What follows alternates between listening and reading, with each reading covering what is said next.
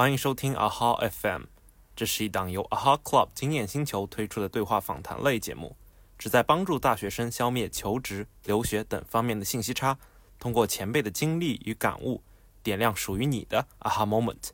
记得搜索 AHA Club 的小程序与公众号找到我们。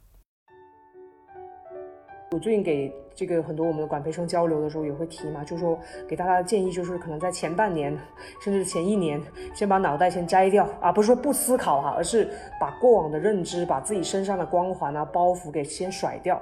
然后先扎下去，把这个事情本身或者把业务本身去去去想尽一切办法去 all in 去把它研究清楚、研究透。不管怎么说，我觉得可能这个这个项目搞下来的话，我会发现其实公司是非常愿意给年轻人机会的，也是非常愿意信任年轻人。因为当时在做这个项目的时候，公司是没什么钱了，已经基本上已经就是叫弹尽粮绝那个状态。但是当时是调动了这些资源给我做这个事儿。当时他为了让我心里面不要有这些包袱，我也不知道这个事儿。我当时还觉得公司应该是有钱的吧，因为当时花的每一个每一个一万块钱，其实真的都。就对我们来说都是超级大钱了。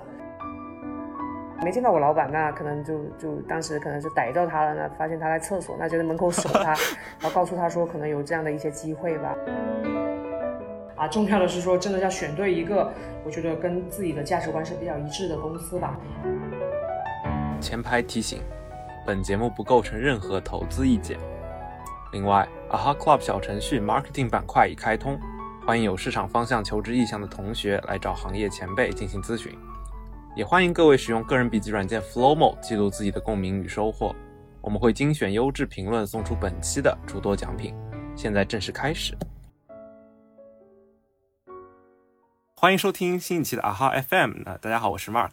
嗯，大家如果翻下目录就知道，那我们之前做的内容主要还是以互联网为中心。呃，很多期谈到时下炒的最热的这个产品经理。啊，聊聊这个岗位需要的能力啊、准备方式等等。那不过，仅从我个人得到的信息而言，呃，移动互联网时代的 APP 产品，呃，不少其实都呃比较成熟了。那长期来看，可能相关的机会会收窄。啊，与此同时，以完美日记、元气森林为代表，国货的消费品行业，啊，近几年其实发展的非常迅猛。啊，包括我在极客上也看到很多互联网产品经理会想到要往消费品产品经理去跳槽。啊，所以这期呢，我们想带大家接触一下这个行业和相关的求职机会。那非常荣幸，我们邀请到了超超超重磅嘉宾啊，完美日记母公司易先电商的合伙人 Joy。Joy 能给大家先自我介绍一下吗？Hello，大家好，那个我是 Joy 啊，我是易先电商啊的一个这个合伙人。然后嗯，今天很开心的呃加入这个访谈啊。哎，Joy 能给大家讲一下你当时就是在求职之前啊有什么相关的实习经历吗？就我，因为我猜想你是不是之前也会做一些 marketing 相关的工作，然后看到呃一线电商这个机会。因为我当时呃入职一线电商之前，其实我是在武大毕业嘛，本科在武大毕业，然后后面去了英国读那个研究生，嗯，然后在研究生毕业完了之后回国找工作的时候，哎，在一个校招，在中大的一个校招吧，啊，当时看到了一线电商的招聘，然后我就就就毅然决然选择加入这家公司啊。对我，我之前的话有过一段，也是在英国吧，也是一个就类 marketing，但是类偏销售啦，就是市场销售相关的一些工作啊。我当时做的是那个房地产的这个租房的一个售令的一个板块啊。对，但是所以我理解我们跟美妆也这个关相关度也不那么大，对，但但但都是销售逻辑都都比较相通啦，对啊。就是对，所以我会很好奇，就是为什么从这个地产到了电商的这个销售？呃，因为当时我回来的时候，其实我当时也在看几个消费品嘛，对吧？就是当时我们我我想选的就是消费品的赛道，因为当时来看的话，其实呃中国的消费品的确是呃在当年呐。其实没有那么的，就是当当年也很火热嘛，P N G 啊、L'Oreal 啊等等等等，在我们的这个认知里面，其实也是非常厉害的一些啊消费品的公司。那当时的话，我们在我我记得很清楚，就是当时我在那个校招的时候啊，我听到创始人 David。啊，讲了就是当时在在宣讲宣讲，对宣讲我们整个一线电商的一个理念，就是一个目标嘛。啊，当时说我们要在互联网界通过互联网这个手段，对吧？我们去做非常好的一个消费品的一个公司。然后啊，我就基于这个这个部分啊，我就觉得嗯，还听起来还是蛮蛮蛮牛逼的样子。但当时其实事实上一线电商当时是没有完美日记的，所以。对吧？在在那个 那个条件下，其实我也我也是就是觉得说还是要加入这家公司，因为我当时看到了创始人的这个热情啊，是非常的这个对吸引我吧，嗯。啊，因为我个人也是做创投相关的有些经历，然后其实我知道当时可能人工智能啊，像什么可能虚拟现实这些会炒得比较火啊，当然现在可能泡沫有点破裂，但是当时其实是没有什么人会看好消费品的，而且是这个美妆行业。是的，当时你会有其他的 offer 选择吗？就是会不会有个比较 offer 的过程，然后最后呃毅然决然的选择了一线电商，就是除了黄景峰老师的这个感染力。当时其实我当时是想留英国的啊，但是因为家人不允许嘛，就是说觉得这个觉得这个距离太远嘛，所以当时也没没有留下。然后后面回回国的话，其实也看了好多家，这个我我理解是在同样的一个赛道里面的一些消费品公司啊，然后也看过。然后因为当时其实当时的选择无非就是大公司跟一个创业的刚刚创业甚至没有什么知名度的一个一家公司，对吧？对，去做一个选择嘛。那当时的话，其实我会更希望能找一家。公司是可能我就是希望可以是以事情为导向的啊，不要太以人为导向的一个一个公司。对，那大公司我理解，就是因为它足够大啊，所以如果我进去的话，我当时也在想，那足够的渺小嘛，对吧？啊，也也也会担心没有一些机会吧，因为当时其实我更想要的是说，如果说有一些机会给年轻人一些新的一些机会，或者真的是愿意相信年轻人的公司的话。那可能会更加的，就是吸引我吧。当时我其实我选公司的时候，也没有说拿公司的一个体量啊去做一个比较啊或者选择。其实更多就是说去看一看，说呃创始人也好，或者说一些宣讲的一些负责人也好，他们对年轻人的态度，他们对于这个整个的这个就是。呃，公司的那种呃愿景啊，这个板块就他们的计划是怎么样的？所以可能在我那些那个比较个人的一个标准里面吧，我觉得是一线电商是完完全全 hit 到我的。对，理解理解。对，其实这个观点还挺挺不一样的，因为其实我们之前问了很多人，就是呃关于大公司和创业公司呃怎么做选择，其实很多人还是会觉得说呃选大公司还是比较稳妥的。但其实嗯，Joy 这边也提供了另外一个视角。那我其实还想问一下这位，就是你在入职工作后的这个第一印象是什么？就是你会觉得，呃，你之前对他的这个想象有被满足吗？呃，我入职工作后的第一印象就是，就是什么都要干嘛。什么都要干啊，就是一个人做一个人做五个人的活吧。对，当 当时的状态是这样子，但但我当时很享受啊，因为因为我觉得这就是我想要的，因为我我不想要 只做一个一个单一板块，然后单一板块去去从一个很小很小的一个点去做。那当时我是希望说能够就把视就是自己的视野也好，把自己接触的面也好去。就做能做更多的点吧，就像今天我们聊的，我们是希望很多的点点连成线，线变成面，面变成体嘛。但是当时当时我们接触的点是非常多的，因为一个人你要做五个人的活嘛，所以意味着说，而且每一个点本身当时都要求是要做到最极致去的啊，所以我觉得那个过程吧，对我的挑战是非常大的，嗯，成长也是非常大的。哎，能举些具体的例子吗？可以让我们听众也了解一下。比如说，比如说当时完美 Z 刚上线，对吧？我们当时连百度百科都没有，对吧？当时市场部 我们也这个架构也不那么健全嘛，所以以至于说，甚至公众号啊，都是我自己去去注册公众号啊，去写第一篇我们完美 Z 公众号的文章，然后去做一些什么活动。我觉得可能就是一些些，我我我现在看来就是大家看起来很不起眼的、很琐碎的一些小的点吧，但是就是。对我来说，我觉得都是很大的机会，那都是就是全力去把这个机会给 on 下来，去做成这个事情。然后我我觉得那那段经历是我非常感激的了，而且那段时间我还做了一个客服，我还去了客服轮岗，轮岗了两个月，啊，我觉得那段时间是我真正的去深度的去跟用户做交互的那段时间。所以我现在想想的话，如果没有。那段经历的话，其实也不会让我们可能说现在整个公司对于用户的理解啊，或者跟用户的这个交互，会就是相对来说，我觉得我们还是比较懂用户的一一家公司吧。嗯我觉得是可能是说那那些经历是有助于我们这个能够能够能更好的往未来去走吧。嗯嗯，就我理解，就是早期的这个一线电商这个氛围，就是把把你给激发出来了啊，这种遇到问题就是朝着解决它的方向去走。对对对，底层的解决问题的一个能力跟逻辑吧，我觉得是那那段时间去训练出来的。对，嗯，哎，那我还听说，就是比如说，好像大家会说一些电商啊，内部会比较拥抱数据，然后也说会比较扁平化啊。能讲讲你当时的这个这个体验吗？哎，是的，非常非常的拥抱数据啊！因为我当时这个虽然是在在在之前有一些工作经验嘛，但我理解说在数据上面的话，我们当我当时还是一个非常小白的小白啊。那当时我记得是创始合伙人这个带着我在在在他的这个很小很小的这个我理解是会议室吧，当时还没有办公室啊，他就给我讲。这个怎么看生意啊？怎么去啊看这个整个品类啊、产品啊，然后整个用户的交互数据啊，以及说这个品类的数据啊，怎么看行业啊，等等等等啊，都是都是我们会 base 在数据了。但是我们更多除了数据以外，数据是更多是定量方面的分析嘛。但定性的上面的话，我们也会做非常多的用户见面会，也会做非常多的跟用户去一对一的这个 focus group 也好。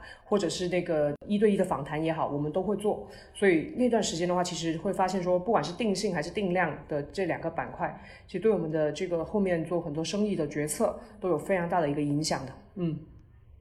然后呃，另外的话就是公司的扁平化，当时就能看到，比如说我进我入职之后的话，其实我当时的汇报线的话，其实是有一个这个运运营总监的。啊，但是呢，我也有非常非常多的机会是去跟我们的这个创始合伙人去做非常多的交流。我抓到的一些生意机会啊，也能非常非常及时的，就是他他他们都能够了解得到啊，也能够跟我们年轻人做很多的沟通嘛。那直到现在啊，公司人数也非常多了嘛，对吧？但是到今天来说的话，很多这个新人进来这家公司之后，其实不管是我还是比如说，因为我现在上向上汇报是老板嘛，对吧？那不管是我还是老板层面，那都能够有非常多跟他们交互的机会，因为我们是项目跑的，所以当这个年轻人是很容易进来之后，很容易能够去立一个项目的话，那他是我们是以业务流为导向嘛，去部门去层级嘛，所以我们在这个板块上面的话是有非常多的可以跟我们整个公司的这个这个所有的这个高层也好，或者老板层面也好，都有非常多的一些接触跟互动的。所以这个部分的话，我理解我们现在还是会相对来说比较扁平的。呃，理解了，其实就是啊，还是非常拥抱数据的，就是然后整个公司内部体系也是比较扁平化啊，以项目制的这种业务流的手段来进行。对，而且其实啊，我觉得可能很重要的一个经历就是说，呃，因为带你直接带你的那位老板，其实他有很丰富的经验，然后这个可能在创业公司里面啊，如果要加入一家创业公司的话，其实。找对这个老板，我觉得可能还挺重要。是的，对，就是他能教你很多东西。是的，就是伯乐嘛，就是我我我觉得是说，真的是要找到一个这个比较好的伯乐，还是蛮重要的吧。因为我在想，就是说以前他对我的这些办法，或者是教我的一些一些方法思路啊，我到今天我依然是同样的去教给到我们自己的同团队的一些同事们。其实我在想，其实大家就是叫言传身教嘛。就是他他这么做了啊，我也会这么做。然后我觉得整个公司目前来看的话，我们还是会非常倡导，呃，大家是非常公开啊、透明啊，去交流很多业务的一些东西啊，去交流很多的打法，甚至一个刚入职的小伙伴。啊，他的一些很好的一些 idea，很好的一些建议，只要对吧？就是他提出来了啊，我们都会有非常多的一些辩论，非常多的一些一些一些讨论啊，在里面，然后去帮助这个事情。只要这个事情是以事情为导向，是为用户创造价值的，那我们都会全力去推进。嗯嗯，理解理解。那其实啊，跟这个相关的问题就是，呃，很多职场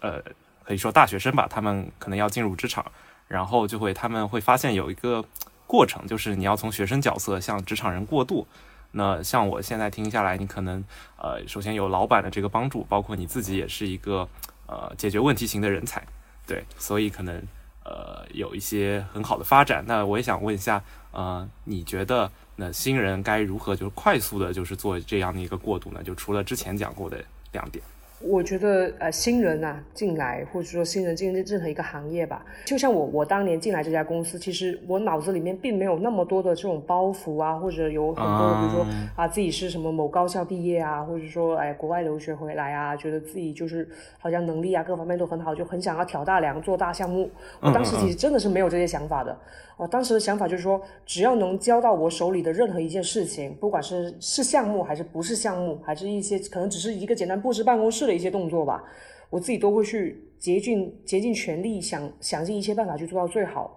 我觉得可能对于新人来说，反而现在是因为现在大家年轻人都很聪明啊，而且我们的新人现在都就学历啊各方面都很好嘛，对吧？那反而是我我我最近给这个很多我们的管培生交流的时候也会提嘛，就说给大家的建议就是可能在前半年甚至前一年，先把脑袋先摘掉啊，不是说不思考哈，而是把过往的认知、把自己身上的光环啊包袱给先甩掉。然后先扎下去，把这个事情本身或者把业务本身去去去想尽一切办法去 all in，去把它研究清楚、研究透，然后去一步一个脚印，这个厚积而薄发去做这些事情。我觉得最后来看呢，因为我也带过很多黄埔管培生啊，其实后面你会发现他们的成长都会非常的快速，因为当他真的是叫。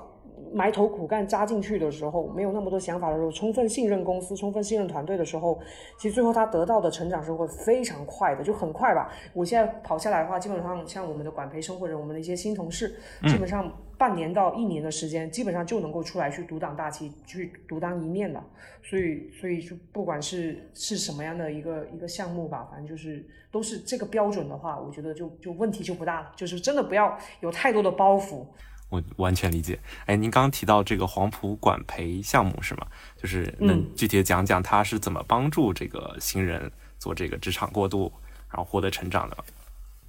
呃，对，我们的黄埔管培生项目的话，应该我记得您也是第一期是吗？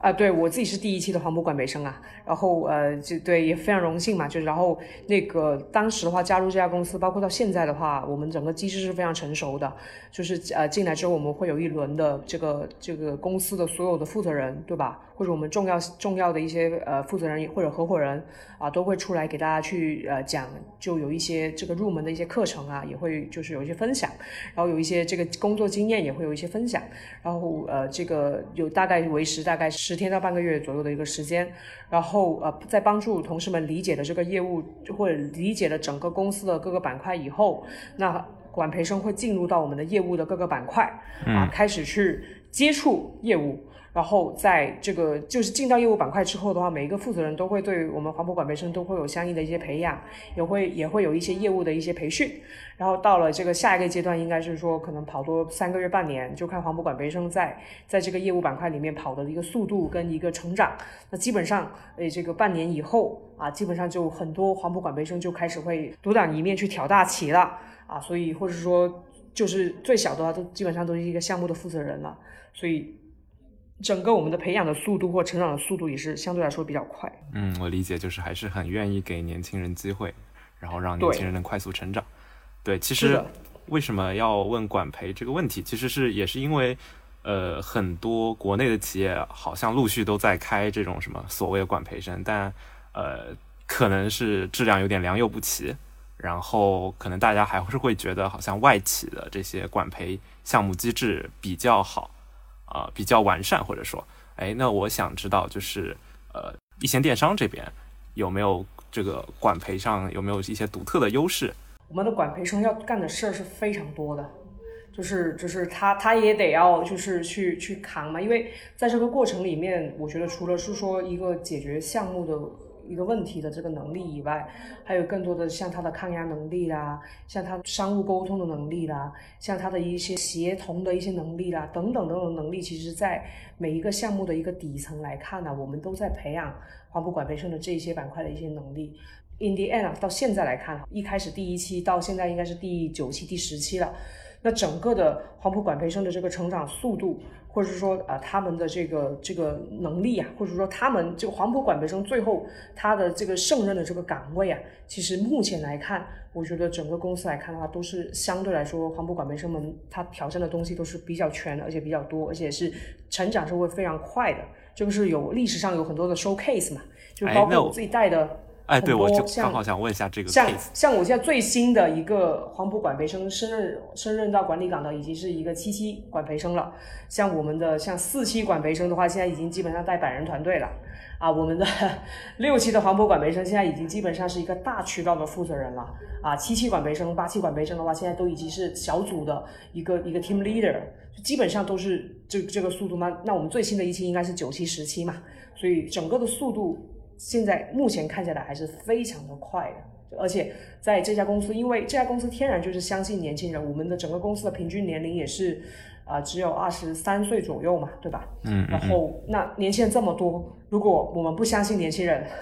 就会比较难，对吧？就就就就我们不会选择说平均年龄只有二十三岁，我们大可以把平均年龄调到三十岁或者三十五岁，哎，那我们的整个的这个职职场的经验会更加丰富嘛。但我们可能反倒不是这么看，因为我们更看重年轻人的学习能力，并且这个年轻人他的叫 potential 啊，他的潜力，甚至说现在黄埔管培生如果在我的部门他成长的过慢了。啊，那我的老板或者说我们的一些呃这个这个创始合伙人都会来追的，而且整个黄埔管培生这个创始合伙人也是会经常的跟他们去做一些交流啊，会做很多的像午餐会啊等等的那些形式。哦，那那如。果有任对啊，如果有任何问题的话，是有任何问题的话都会都会就是我们作为负责人都会有问题的，所以所以我们在我们的层面来说是不允许让黄埔管培生成长的过慢的。这个的确是是有一些这个我们我我理解是从下到上，从上到下啊，大家都是这么一致的去思考这些事情。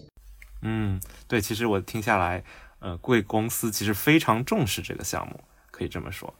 能不能给我们讲一下，就是有没有一些具体的管培生的这个案例，他的成长案例？OK，在那个一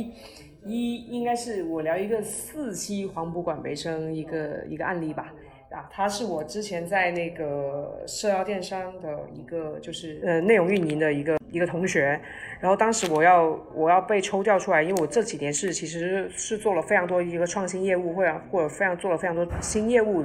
然后呢，我每做新业务的时候啊，我就会有一个小的权限，是我可以任挑一个这个年轻的管管培生也好，或者新人也好啊，我当时就挑了他。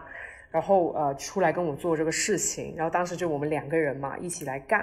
然后一开始的话他的这个就是我们都两个都没有经验的，然后两个人就重新去摸索 一个新的板块，然后呃慢慢慢慢的话他的他的他也是就是像我刚刚说的，就是也是非常信任我，非常信任团队，非常信任公司，所以他也就是两眼一抹黑就干了，然后就是哔哩吧啦干，哔哩吧啦干，然后每一天我们其实研究的非常晚，然后把这个事情啊、就是研究的很细致吧，然后每一个板块我们不懂，我们学习，我们复盘，我们去、呃重新有一个新的认知，然后去呃重新去招聘团队，重新去搭建团队，重新把业务的方向呃这试可能试了 A B C D E F G，起码试了可能十几版方向吧。最后才调整了一个哦业务方向，然后去 all in 去把它干干出来了。然后现在的话，他也是一个百人团队的一个负责人了。然后呃，就是在那个过程里面，因为他刚是刚他也刚进来公司，可能四个月的时间吧，一个刚毕业的，对吧？广外毕业的一个一个小女孩，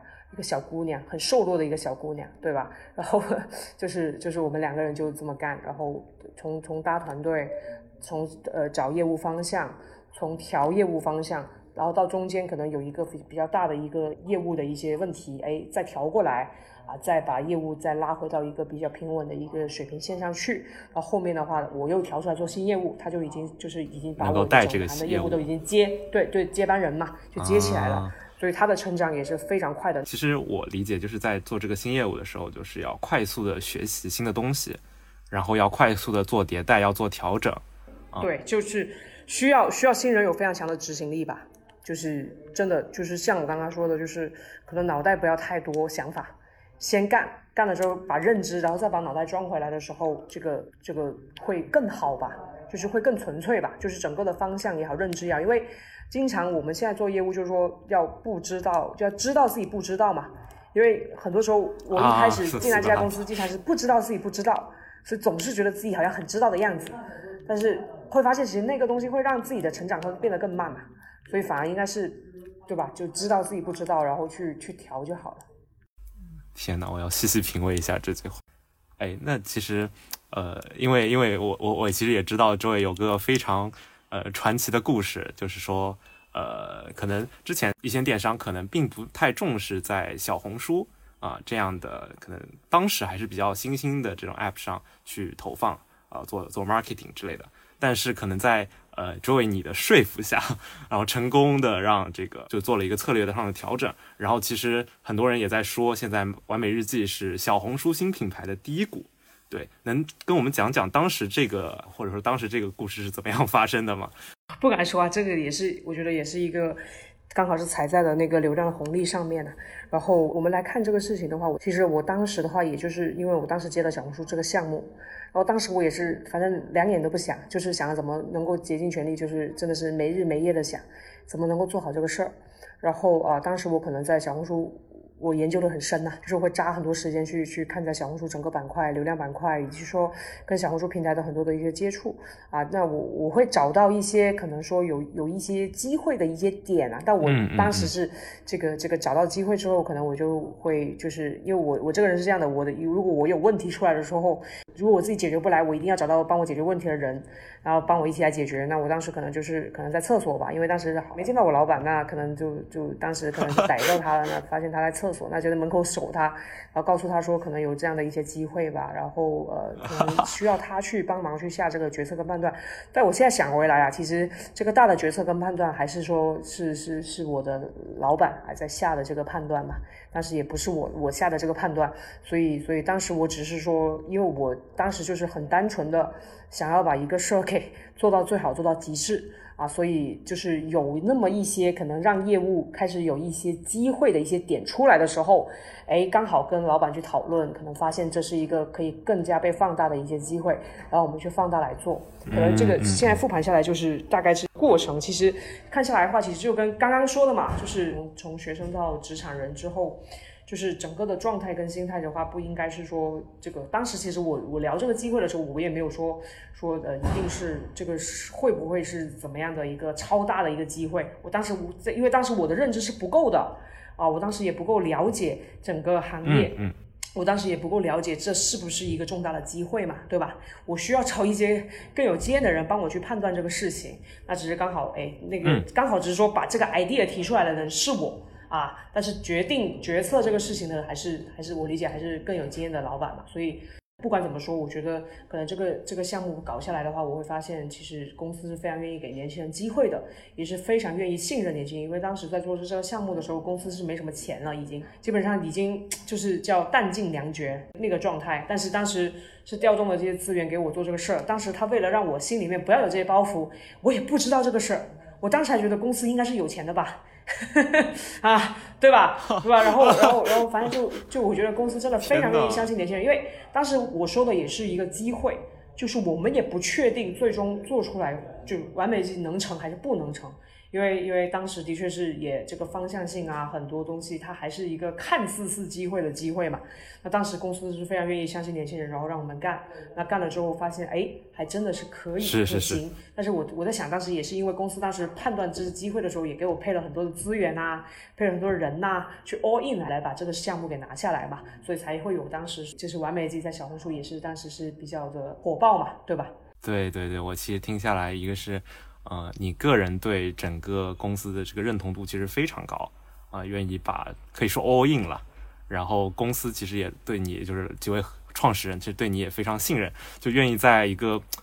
基本上弹尽粮绝的时候，愿意把这个资源都匹配给你，让你去做这个尝试。是的，是的，并且没有给我压力，所以我觉得这个 也是挺挺难的。就是的确是啊，就是当因为当时花的每一个每一个一万块钱，其实真的都。就对我们来说都是超级大钱的。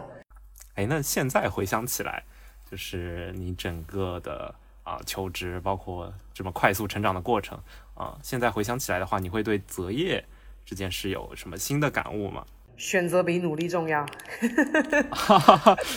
哦，对，这其实之前我们还也有嘉宾聊过，就是这个呃，是选择重要还是努力重要？就是很多同学他们可能还是会觉得在。把这种学校的思维带到职场去，可能觉得你努力了，好像就能肯定能得到一个更好的成果，但好像职场并不是这样的。是的，为什么说选择比努力重要呢？因为我觉得今天要选一个公司的话，对于年轻人来说啊，就是因为我我我理解我现在还年轻嘛，对吧？也代表了大量年轻人的想法。那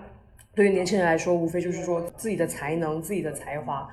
呃，希望有个地方能够就是有人能信任自己。有个组织能够信任自己，公司能信任自己，并且让自己把这些能力给发挥出来嘛？我觉得可能这个东西是最重要的。我当时的选择就是选择一个不要那么的有框框架架的，那么以人为导向的，就不要让我花太多时间去研究人，就是研究我要怎么去。在一个公司里面怎么去讲一句话呀，怎么去那个，但但当然那个啊是基础的职业素养、职业能力是要有的。但我不想要花太多的时间去雕琢人本身，比如说今天我做这个事儿是因为我没有汇报好，我跳过了怎么样，然后就怎么怎么样啊，我可能我在这个成长的过程里面，我依然还会有时候可能就是不太懂这个职场的一些部分嘛。但是我理解当时不管是老板也好，或者我当时我的负责人带我也好，他们是给充足的一个耐心、充足的一个时间给我去调整整的。就是说我我我我可以调整嘛，但是但是但是不能够说一开始让一来就是让我要先以人为导向啊，不以事情为导向。我觉得这个东西是我比较难接受的，所以我我就说，可能我当时只是选择了一家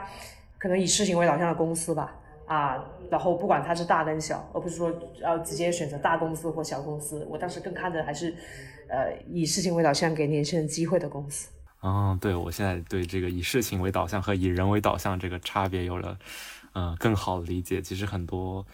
呃应届生去到一些公司，可能就要考虑呃什么职场关系啊这种很很琐碎，但是当然也很重要的一些东西，但其实可能就会让他们虚耗在这些事情上啊，比如说可能要做汇报，你 PPT 要做多完善这种，对，但可能以事情为导向还是比较重要的一个 insight 吧。是的，啊、那其实我们刚刚呃讲到，比如说这个管培生项目，其实我们就觉得啊、像我个人其实也还是一个应届生了啊、对，我会觉得这个 项目对我很有吸引力，但呃，我们也想知道，就是这个项目会匹配怎样的人才啊、就是从可以从两方面来说嘛，就是硬性一些的，就是说这个人才的能力模型大概是什么样的，就比如说我想可能会有呃需要一些 marketing 的基本的 sense。啊，那可能在软的方面啊，可能说企业文化这方面，就是呃，以某个互联网公司的这个呃这个黑话来说，就是什么样的人有一仙味儿，对，主要是这两方面，也想请 Joy 就做一个回应。OK，我们现在面试的这或者我们的人才模型的话，我们更多看三个板块嘛，Drive、Smart Beauty。那 Drive 的话，就是说对于一个事情本身啊，他是不是有非常好的自驱力啊，能够去，就像我刚刚说的，能够去不断去想办法去解决问题，然后有新的问题出来之后，啊，自己也能够去找到一些这个，不管是自己的上级也好，同级也好，或者说跨部门的同事也好，去自己去 drive drive drive 这个事情的结果，最终能够 landing。这个这个项目啊，所以是这个自驱力非常重要。然后另外一个点就是学习能力啊，就像我刚刚提的嘛，就是说我们可以不懂行业，我们可以不懂，没有经验都没有关系，但是我们得要有非常强、非常快速的一个学习能力啊，去能够把这个事情做这个事情的一些精髓啊，把一些事情的方法啊，能够快速的梳理出来，并且能够把这个认知去一版一版一版的不断去迭代。虽然我们可能以前并没有做过相关经验的相关这个领域，但是这个通过不断的这个自我学习，然后能够一板一板去迭代自己跟团队，然后最终的话就是整个的这个业务也能够跑到一个比较好的一个量级。然后最后一个就是 beauty，beauty 的话我们看起来就是说对于我们整个的呃这个美美妆。或对于我们整个的这个有比较好的一个审美能力，对于美妆的话有比较好的一个就是想要去洞察呀，想要去研究这个行业的趋势啊，等等等等这种这种我我理解是更多是那个好奇心吧，嗯，有点是对于美。会有一个对对对对，对于美有 passion，对，没错。然后呃，就是这几个板块，然后呃，就是呃，在在整个这个一线电商来说，有一些味儿，我觉得可能就是就是这三个，就是刚刚说的嘛，drive smart beauty。啊，这个接触下来的时候，会发现说，嗯，他说他再加上他非常以事情为导向，对吧？等等等等，这个这个结合起来，可能呃就会感觉，嗯，这个同学就是聊下来，可能就不会聊太多虚的东西。就像刚刚说的，其实我们公司是比较实的公司啦，就是我们